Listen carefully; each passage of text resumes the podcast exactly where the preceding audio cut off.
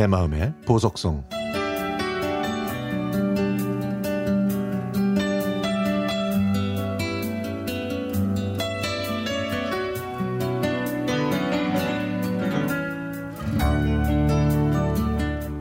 얼마 전에 남편의 직장 동료 부부와 함께 여행을 갔습니다.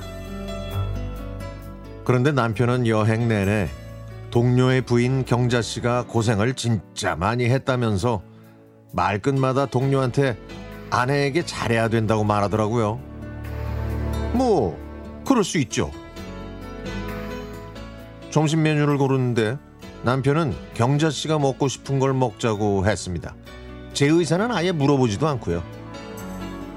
경자 씨가 추어탕을 먹자고 하니까 남편은 돌아가신 아버님이 돌아오신 것처럼 환하게 웃으면서 아이고 마 내하고 뭐가 통했네 얘 에? 내도 추어탕이 먹고 싶었는데 라고 하면서 추어탕 집으로 향했습니다 제가 남편한테 나 추어탕 엘러지 있는 거 모르냐고 그랬더니 남편은 밑반찬만 먹으라고 하더라고요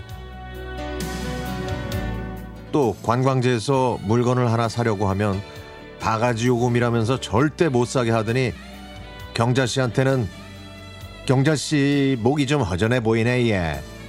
저기 머플러 가게 가서 머플러 하나 사지 얘.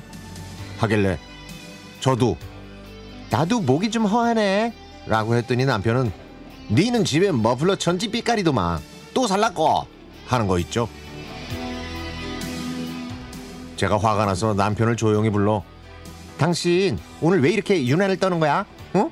경재 씨 남편도 가만히 있는데 당신이 왜 이렇게 오지랖이야?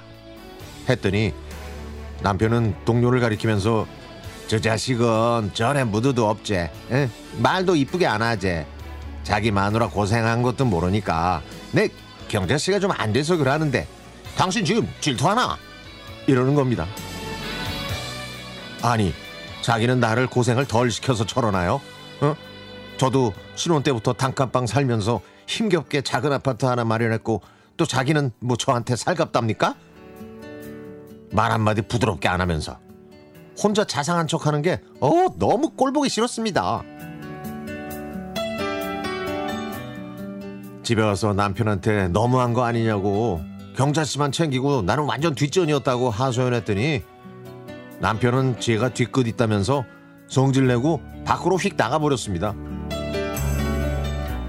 저도 더 이상 말하기 싫어서 3주 동안 말도 안 하고 지냈죠. 그리고 얼마 뒤 다시 그 집 부부와 결혼, 결혼식장에서 만났는데요. 남편은 경자 씨를 보자마자 손을 높이 치켜들더니 경자 씨 오랜만입니다. 아이 잘 지냈는겨? 하면서 엄청 반가워하더라고요.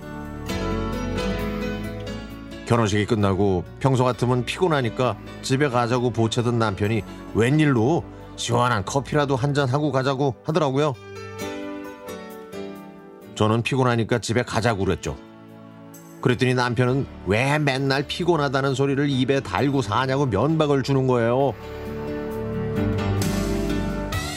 저는 화가 나서 슬그머니 빠져나와 혼자 지하철을 타고 집으로 왔죠. 그리고 한 시간 뒤에 남편이 돌아왔습니다. 저는 남편이 화낼 줄 알고 마음의 준비를 하고 있었는데 남편이 갑자기 여보야 여보 내가 좀 오바했지 응?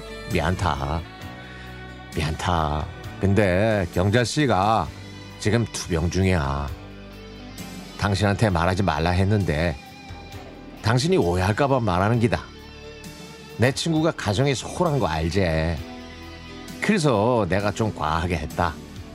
미안하다. 이해하제. 라고 하더군요.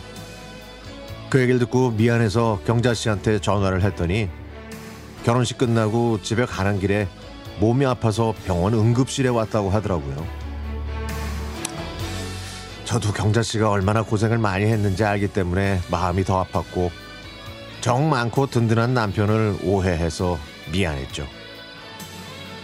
경자 씨가 빨리 완쾌돼서 경자 씨가 그렇게 하고 싶어 하는 패러글라이딩을 함께 하면 참 좋겠습니다.